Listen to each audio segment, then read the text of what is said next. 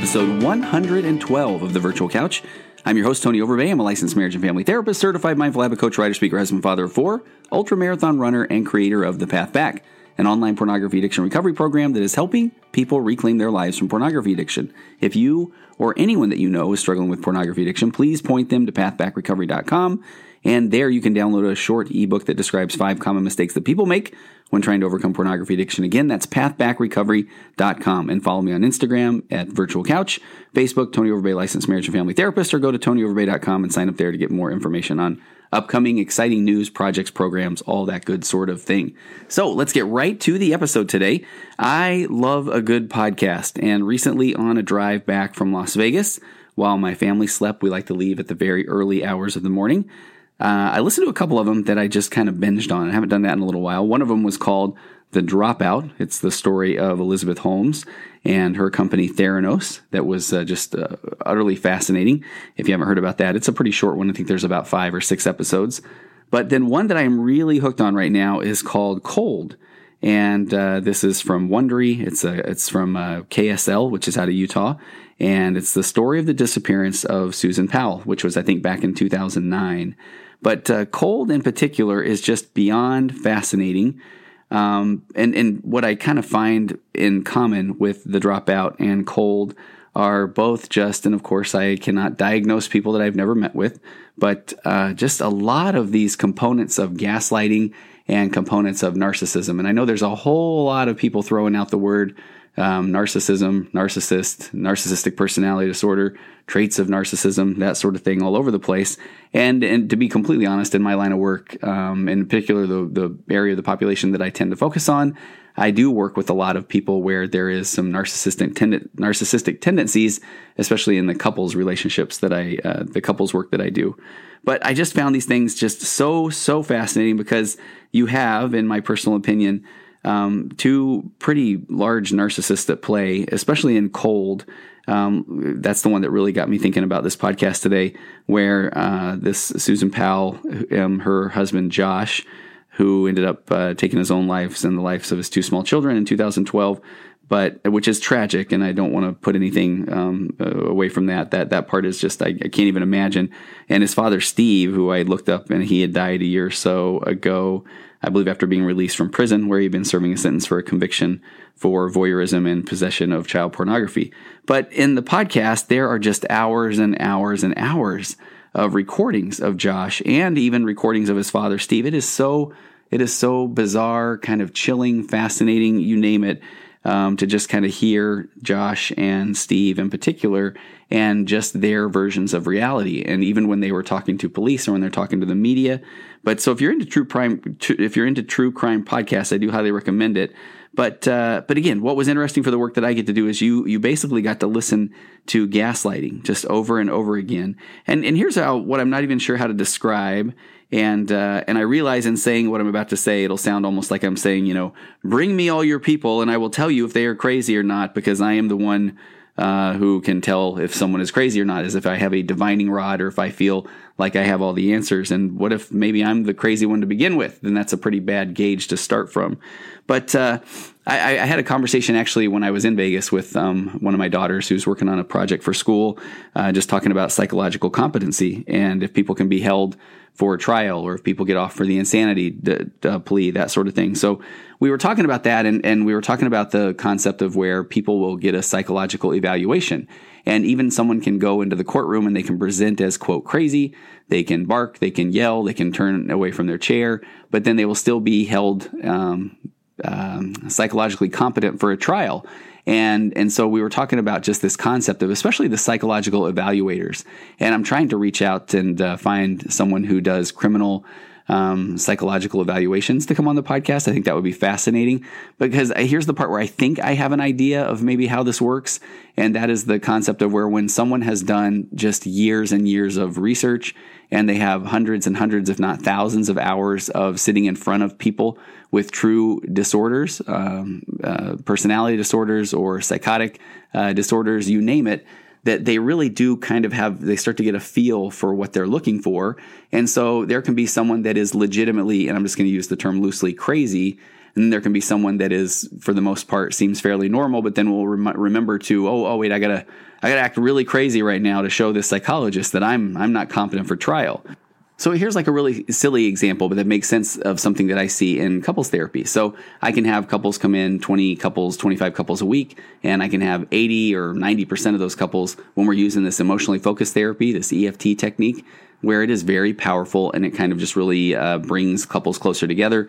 Um, an example fairly recently was they it's starting to be Uh, better weather in California. There's still a bunch of rain, but um, but the temperatures aren't too cold. And so there was talk where uh, the wife, uh, a wife that I was working with recently, just said she just wants to go with her husband and and just uh, let the top down on the car and just go.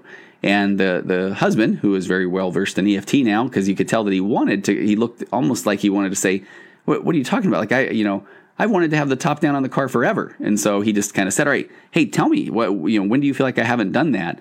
Or when did you, when do you feel that we stopped doing that? And then she laid out a scenario of a few summers ago where, um, you know, she wanted to have the top down and he had said something about, I don't know, his hair, or it was cold or something like that. And, uh, and then they just never brought it up again. And, and it was just, you know, it's, it's unfortunate, but that's kind of more of a normal a pattern of communication where then once the husband heard that, he just said, oh my gosh, I'm so sorry. He's like, I, I don't necessarily remember that exact uh, time, but uh, man, if the, I, I'm so sorry that you've kind of hang, hung on to this um, view that I'm, I was angry and that I, you know, I don't want the top down on the car. And here the whole time, you know, he said that I was thinking the same thing where I feel like when I've wanted to put the top down in the past that you've complained about your hair blowing around.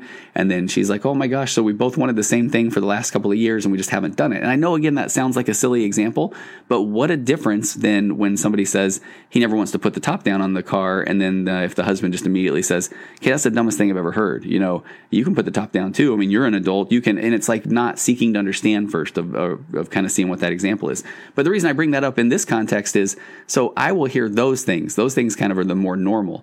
So then when I do hear the, um, the when the person turns to me, let's say someone with the bit of narcissistic personality disorder, and they turn to me and say, are we seriously paying you right now to talk about t- putting a top down on the car? You know, uh, my wife just needs to realize that if she would just uh, stop, you know, Um, being mean to me, or if she would, you know, I don't know, be more intimate with me or whatever, then all this would be taken care of. And it's like, okay, no, that's not the normal way that we communicate. You know, we want to understand where our partner's coming from. We, the normal way is not to tell them what they are supposed to be doing. So I feel like that's the same thing when somebody's doing psychological competency evaluation, or when you're just listening for these gaslighting techniques of where you just hear these things that are just so not normal. And again, I hate using that word normal, but in this scenario, we're going to go with that. So in this Cold podcast, you do, you get to hear a whole lot of um, conversations where you just hear the not normal, where there's this gaslighting and, and these narcissistic uh, personalities, which then got me doing a little bit more digging on narcissism. I've wanted to do some follow-up podcasts on narcissism. I know I've mentioned narcissistic personality disorder. I've been interviewed on other podcasts about narcissism, but uh, the, boy, the episode I did, it was almost a year ago now, on narcissism um, is still one of the largest downloads, I think, that I've had on The Virtual Couch, which is pretty interesting. So, so I wanted to, because not a day goes by where I'm not working with it in some way, shape, or form. So I want to get to a really good article by a PhD in uh, uh, in sociology. Her name's Kristen Milstead, and uh, she does a lot of research. Her research background's in gender and sexuality and sexual assault. But I love how she says uh, in her bio, writing about the dynamics of psychologically and emotionally abusive relationships. In doing so, she hopes to promote awareness and provide an evidence-based understanding of hidden abuse, because I think that is, in, in fact, what happens a lot when people are in relationships with uh, people who struggle with N P D, narcissistic personality disorder, um, is that they are they are going through this hidden abuse. And uh, she wrote an article called Eight Types of Narcissists, including one to stay away from at all costs. And, and well, actually, let's do this real quick. Let's take a step back. Before we get into this um, article, let me just go over the Diagnostic uh, and Statistical Manual for Men- Mental Disorders, the D S M five. And that is what we um, professionals use for diagnosis. So let's talk about uh, what what the D S M five guidelines are for narcissistic personality disorder. And actually, before that, Um, this is kind of fun. Let's uh, let's talk about personality disorders in general. So, okay, I swear to you, this is last and before that. But before we even get to personality disorders, and I've just got so many things down here on my notes. Um, but uh, before we get to personality disorders, it's kind of important to know, again, in, in psychoanalysis, we've got these two terms. One's called egosyntonic, and one is called ego dystonic. So, so just bear with me for a second. Egosyntonic refers to the behaviors, um, values, and feelings that are in harmony with or acceptable to the needs or goals of the ego, or they're consistent with one's ideal self-image.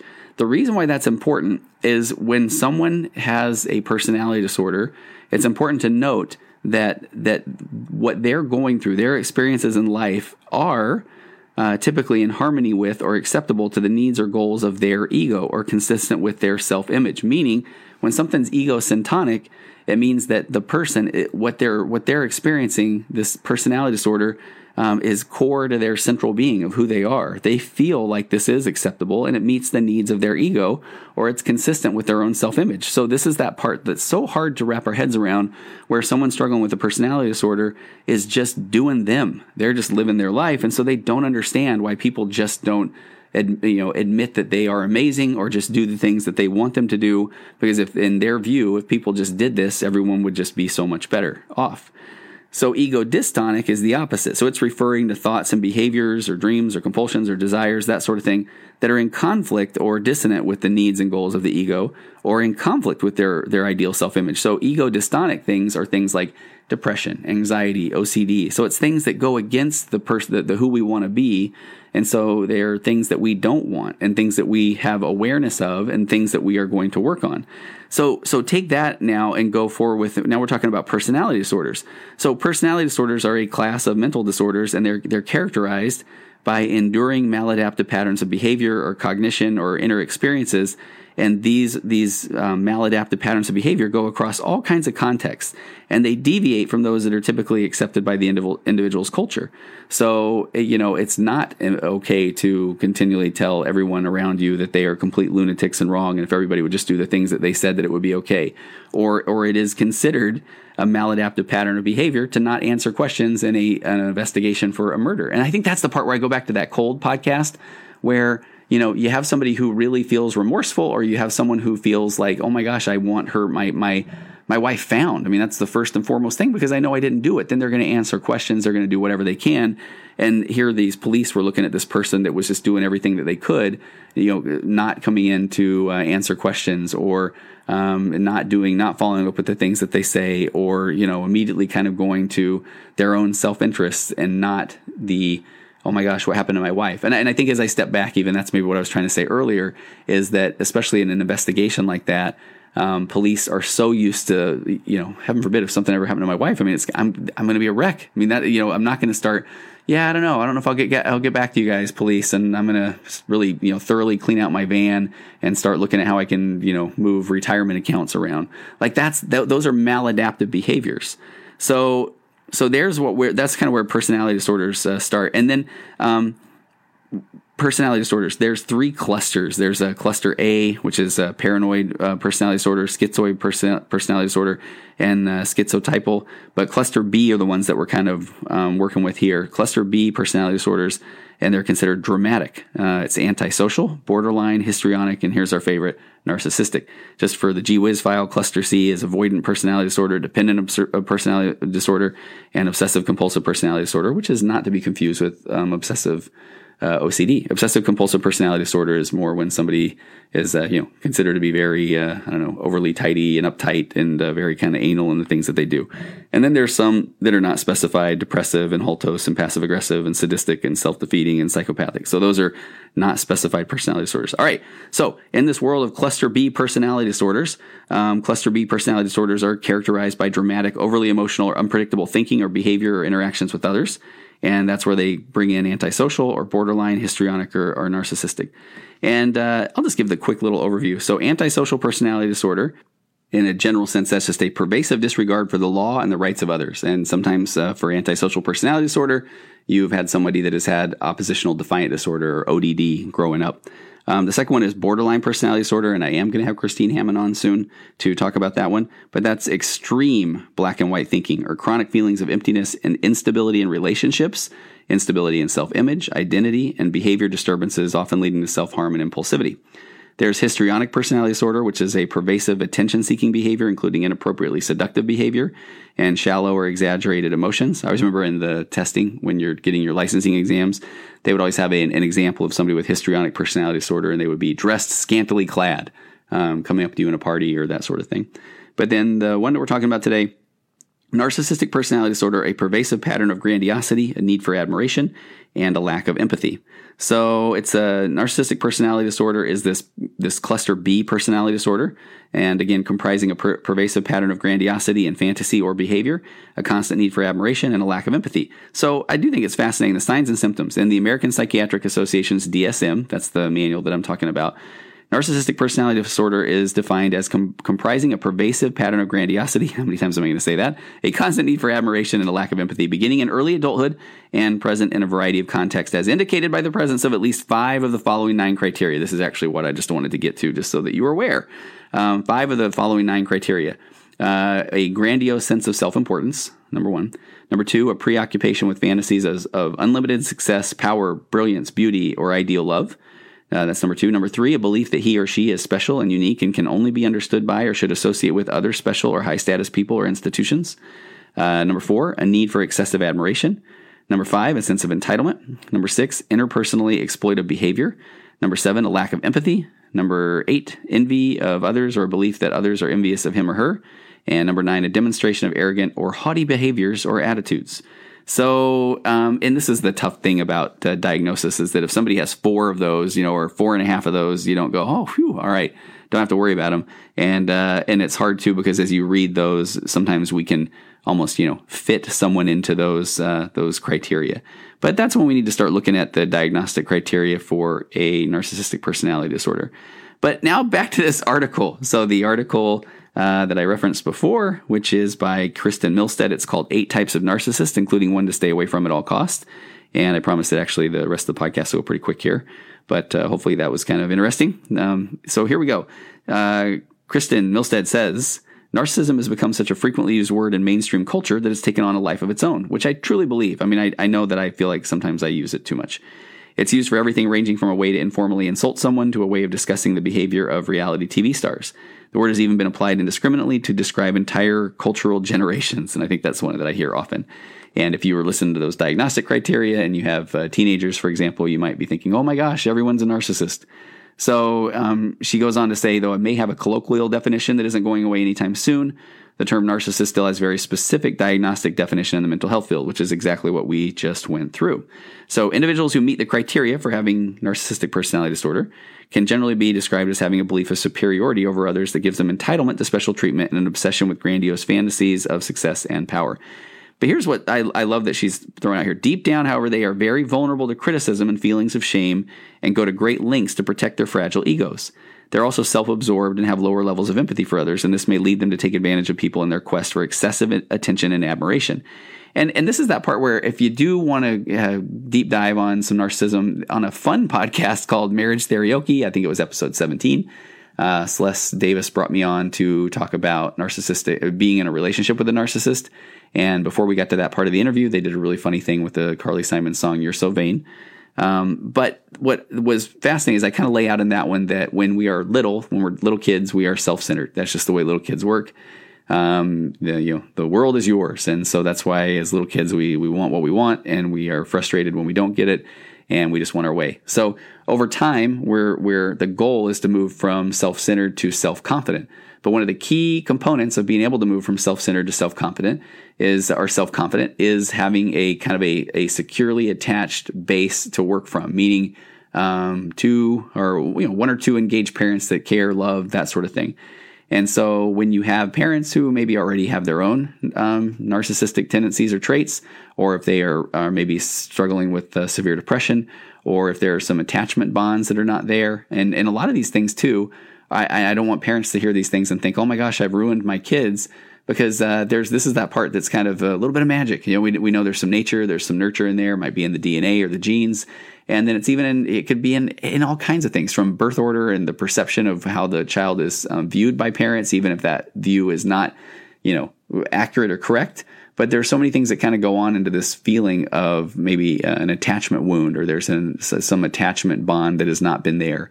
But so when someone doesn't necessarily have that springboard to go from self-centered to self-confident, they can often get stuck in that self-centered mode. And that's why when you are in a relationship or interact with a narcissist, it often feels like you're dealing with a ten-year-old because it really is their way. And, or you can get so fired up about something, and then just a few minutes later, they come back and like, hey, what's for dinner? You know, just like a, just like your, your ten year old can do. So I, I think that's kind of interesting too. But so, um, Kristen Milstead goes on to say, narcissism exists along a spectrum, and all those diagnosed with narcissistic personality disorder do not adhere neatly to this characterization. I think that's very, very key. Uh, but she said researchers have identified three major types of narcissists, each with its own combination of traits. Each of these three categories has different methods of protecting the fragile inner core sense of self, and one of them may even have a different motivation. And with each of these three types, there are subtypes that characterize how the traits may appear to others. And these different types and subtypes are discussed by a lot of different researchers and mental health professionals, but they will often use different labels to describe the same type. In addition, sometimes researchers use the same label for two different categories of narcissism, even when it's clear that they are describing the same type or subtype. So this makes the understanding of types of narcissists very difficult to wrap your hands around. So um, her goal in this article is she said she wants to consolidate in one place three major types of narcissists, as well as five subtypes that have been identified separately using differing terminology by different researchers, and then describe how they're related to one another. And that's why I felt like this was a very important article to get out there. Um, and so I and I will have the link to the article itself so you can go read about this. So the three major types of narcissists, um, the first one that she talks about is just known as classic narcissists, also known as high-functioning or exhibitionist, grandiose narcissist. And these are the typical narcissists that most people think of when they hear the term narcissist. These are attention-seeking nar- narcissists who brag about their accomplishments. Um, they expect others to flatter them, and they feel entitled to special treatment. They get bored when the focus of the conversation turns to anybody but themselves, and uh, they rarely like to share the spotlight with others. And the irony is that they are desperate to feel important, and at the same time, they often already perceive themselves to be superior to most people whom they come into contact with. So there's kind of the dilemma. But I think one of the important things to note there is just that concept of where they get bored when the focus of the conversation turns to anyone but themselves. And I know sometimes when I have been talking to um, maybe people who are struggling with this classic narcissism, that you can watch. I mean, it's so funny. Again, if we go back to what is normal in therapy, if you're trying to help somebody save their marriage and you have, you know, you sit here, hey, I've got fifteen years of evidence-based data and research, and I've heard, you know, worked with four or five hundred couples. And uh, so I would love to help you with this framework. Oftentimes the, the, you know, the narcissist who's looking back at me, they've already tuned out. You literally watch, I mean, I've watched them almost fall asleep where their eyes are getting closed, or it's almost like, you know, can you hurry up and get through your stuff so that I can now, again, try to let you know how bad she is? And can we both now just tell her that she's bad? Because here comes some of the gaslighting techniques. Now they bring into the, because I've been talking to a lot of people and they all agree with me of how bad she is. So you, Mister Therapist, if you don't agree as well, quite frankly, you know, we might not come back. I mean, it's so bizarre to watch that. So that's the part. There's a classic narcissist. So here's some of the more interesting types. So um, vulnerable narcissist, also known as a fragile narcissist, a compensatory na- narcissist, or a closet narcissist. They still feel as though they are superior to most people they meet. However, they actually despise the spotlight. So it's kind of a, a conflict, right? They often seek to attach themselves to special people instead of seeking special treatment themselves. They may seek pity, or they uh, to ingratiate themselves through excessive generosity to receive the attention and admiration they need to boost their sense of self-worth. This is the part where I'm, I've had people in here before where they think, man, I think that my mom is a narcissist, you know, but but they're like, but she's like nice. I mean, she, you know, she tells me she wants to help, and uh, she's always there for me, but then she also makes me feel bad and lets me know that I'm, you know, I'm a horrible parent or that sort of thing. And uh, so that one is often looked at as the vulnerable narcissist. So they, they and they will also, t- again, they will seek pity or ingratiate themselves through excessive generosity. The seeking pity can just sound, it just continually kind of turn things back to them of how difficult things are for them. It's not a, hey, tell me more about you. It's just, you know, hey, you're here. Now let me just kind of tell you about how difficult things are for me and how much, you know, but, but I mean, you know, but then they're saying, but I mean, you know, I, I let me do whatever I can to help. But uh, but it kind of just c- continues to turn things back to them. And you can almost watch again if you start to bring things up about yourself or your family, your situation. And it's like you almost just watch this. Uh, yeah, we're not here to do that. Let's let's bring it back to me. Um, malignant narcissists. These are these are kind of this is where we get a little bit. Uh, these are a little bit scary. This is the also known as toxic narcissist. And these are the ones that are, I mean, so again, look back at that real quick. So we got the classic narcissist is basically the person who's just, they're amazing and they don't understand why anybody would want to talk about anyone other than them because they are so amazing. Uh, then you got the vulnerable narcissist, and that's the one who is, they don't really want the spotlight put on them, um, but they still have this uh, desire to manipulate, to seek pity or ingratiate through excessive generosity. But again, the goal is just this, this, uh, they want their admiration. The admiration is what they need to boost their sense of self-worth. Then the malignant narcissist, also known as the toxic narcissist, are highly manipulative and exploited, exploitative, exploitative. These narcissists have many antisocial traits that are not present in the other two major subtypes, and they are often compared with sociopaths and psychopaths. So they often have a sadistic streak that makes them different from the other two major types, and their primary goal is to dominate and control. They'll use legitimate deceit and aggression to accomplish it, and they lack remorse for their actions, and they might even enjoy the suffering of others. So that a malignant narcissist is when things um, kind of get, uh, they go south. And and I do, you know, th- this is why I thought this would be important as well. I mean, I get to see all three of these, and especially in relationships, you know, the uh, classic narcissist, the vulnerable narcissist, those can be maddening, but the malignant narcissist can just damage one's self-worth and uh, and have one just feeling just just like they don't even want to be around at times. And so that's the part, again, that just truly breaks my heart. So um, if they, if you feel like you're in a relationship with someone and their primary goal is to dominate and control, that they'll use deceit, aggression, uh, they, they, they lack complete remorse, and then sometimes you hear them even talk about enjoying the suffering of others. Um, you know, that's one of those where this uh, uh, Kristen Milstead, um, and, and I agree, says, you know, that's the one where you really need to go seek help. And maybe it's not help in the I need to go to couples therapy, but what do you do? What can you do to manage your um, emotional baseline and set up boundaries in those kind of relationships? So let's talk about the subtypes really quick. We've got overt versus covert. I think this one's uh, pretty easy to kind of um, point out or see in relationships. Uh, this subtype describes whether the narcissist uses methods to get his or her needs met that are more out in the open, or whether those methods are more stealth and secretive. For example, both overt and covert narcissists may put people down. They might boast or look for opportunities to take advantage of people, but overt narcissists do it in an unmistakable and noticeable ways. Covert narcissists work behind the scenes, or they're more passive aggressive. So others may come away not knowing that they were manipulated, or the narcissist tactics may allow him or her to deny what happened. So I, I find that the, the overt, uh, the covert narcissist Um, often, you know, my joke is always like, wait a minute, I just got done talking to this person. Why do I feel like I need to go take a shower? Or where's my wallet?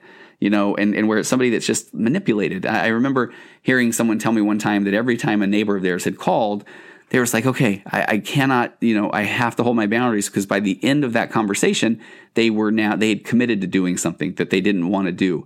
And so, you know, and, and a covert narcissist is, is still just equally as manipulative, but they're going to go about it just in, uh, man, you know, I wish I had time to do this sort, sort of thing. And what are you up to today? What, what's your plans? What do you got going on?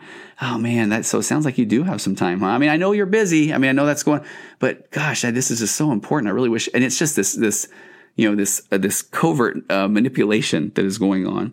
And so before you know it, oftentimes people um, – and, and here's the thing that's been really fascinating. I just got to put it out there from a context of time frame. Two or three weeks ago when I interviewed Nikki Eisenhower about highly sensitive person, H S P, and I've gotten so much feedback from that. It's just been uh, just amazing. But there's a there's a real link to uh, H S Ps and being in relationships with narcissists.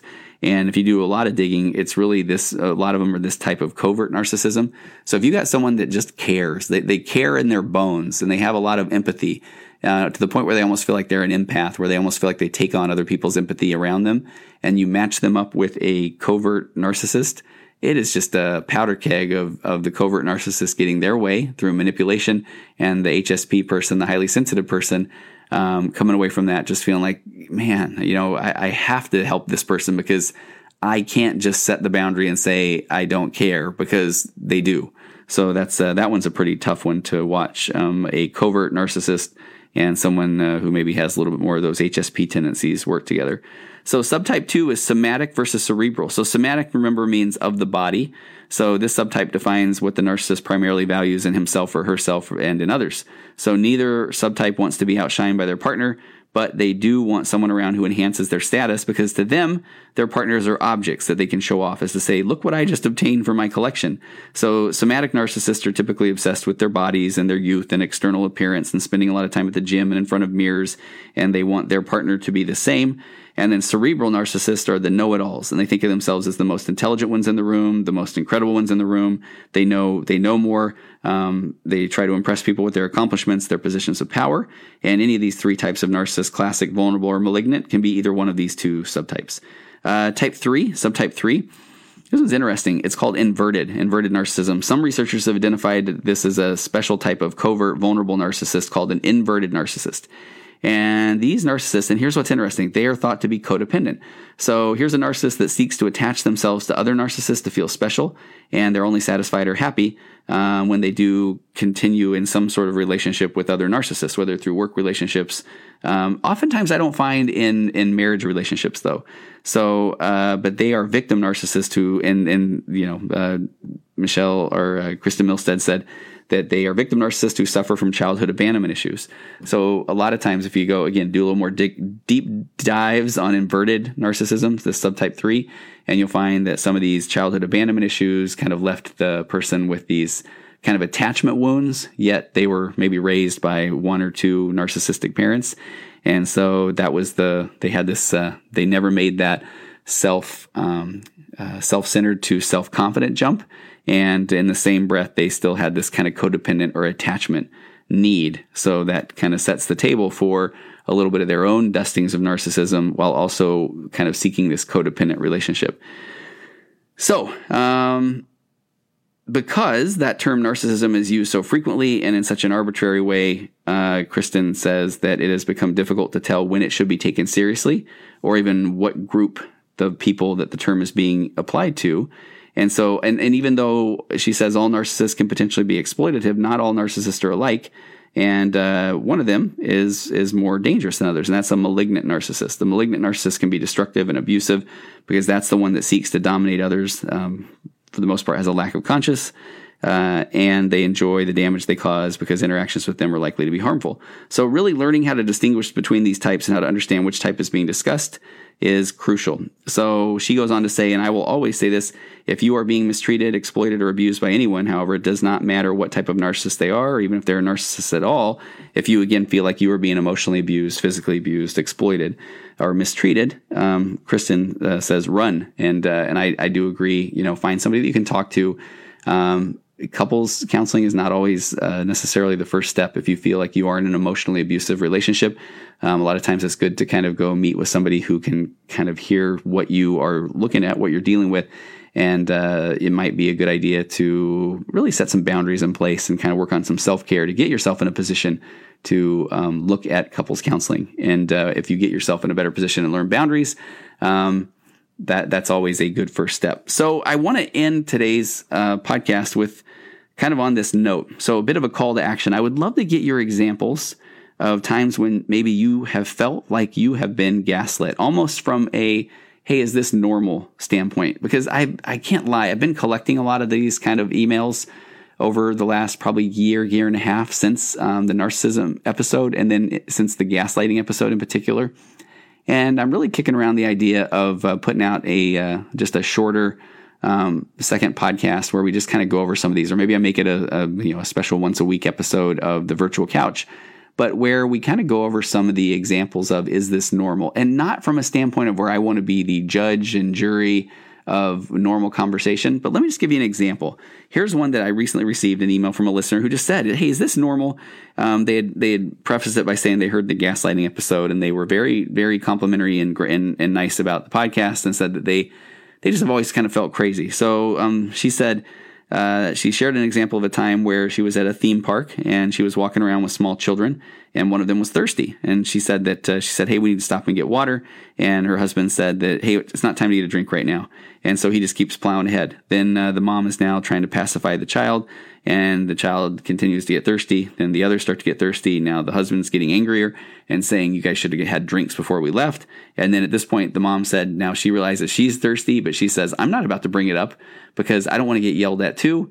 And I, it just breaks my heart because, you know, she just said, is this normal? Because she's like, eventually when he was thirsty, then it was time to stop and get a drink.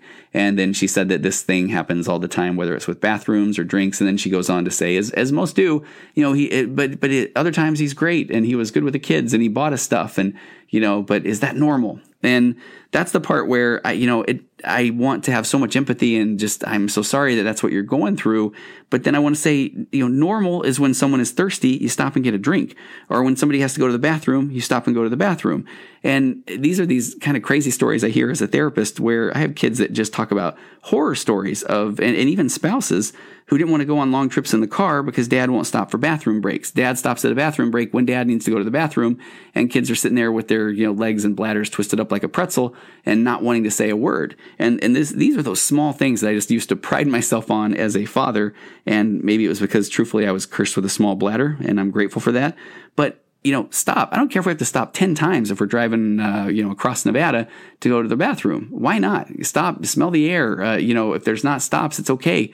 Um, get the one as soon as you can, but take bathroom breaks whenever somebody has to go to the bathroom. That's normal. I mean, we, we want our kids and our spouse to think that we've got a relationship that is, they can come to us and say, I have to go to the bathroom. I mean, if we expect our kids or our spouse to come to us and talk about, you know, where am I going to college, or what am I going to do for a living, or, you know, should, where should, is it time to buy a new house? And we feel like we can't even go to them and talk about, I got to go to the bathroom. Then no, that's not normal. Um, another one that I that I got that while I'm on this note is, uh, and I hear this one often. I just got another one not recent or not recently, not long ago, where I'm working with a couple. They're fairly new, and I'm talking just about communication and when do they communicate. And uh, and I'm telling you, I, boy, I feel like I'm picking on guys, but uh, this one's pretty heavily on the male side, where the guy will say, well, you know, I try to come home and talk to her. Um, but I, I go to tell her story at work, and she just interrupts me all the time, like with a ton of questions. So, and he's basically looking at me. This is the non-E F T version. So this is where somebody's fairly new at counseling. And I feel like the guys will look over at me and say, you know, hey, can you help a brother out? Like, can you tell her? She just needs to be quiet till I'm done with my story. And this is where, oh, you know, I've been doing this too long now, where I just want to erupt. But I, you know, I sit calmly, and I just uh, kind of ask what that experience is like for the wife. And the experience is like, well, I don't even want to talk to him, because what if I have a question to ask? And now I'm thinking in my mind of, okay, I'm lost. I'm confused. I don't even know where the story's going, but I'm not about to bring anything up. So then I just have to sit there and nod, and heaven forbid he's going to ask me a question, because I'm not going to know it, because I'm afraid of him.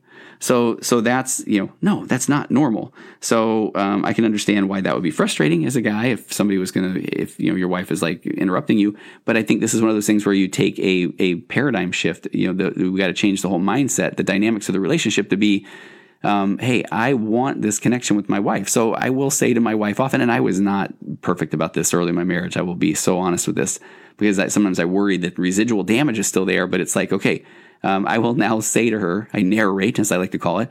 Uh, all right, hey, I'm gonna, I'm going into story mode, and, and I want you to just ask questions. Any question you want, you just interrupt me at any time. The floor is now open for questions, um, to the point where she'll kind of laugh about that. And so, So if I start, if I barely even start, you know, all right, so Steve said, and, and I don't want her to be like, now who's Steve? I want her to ask, now, now tell me who Steve is.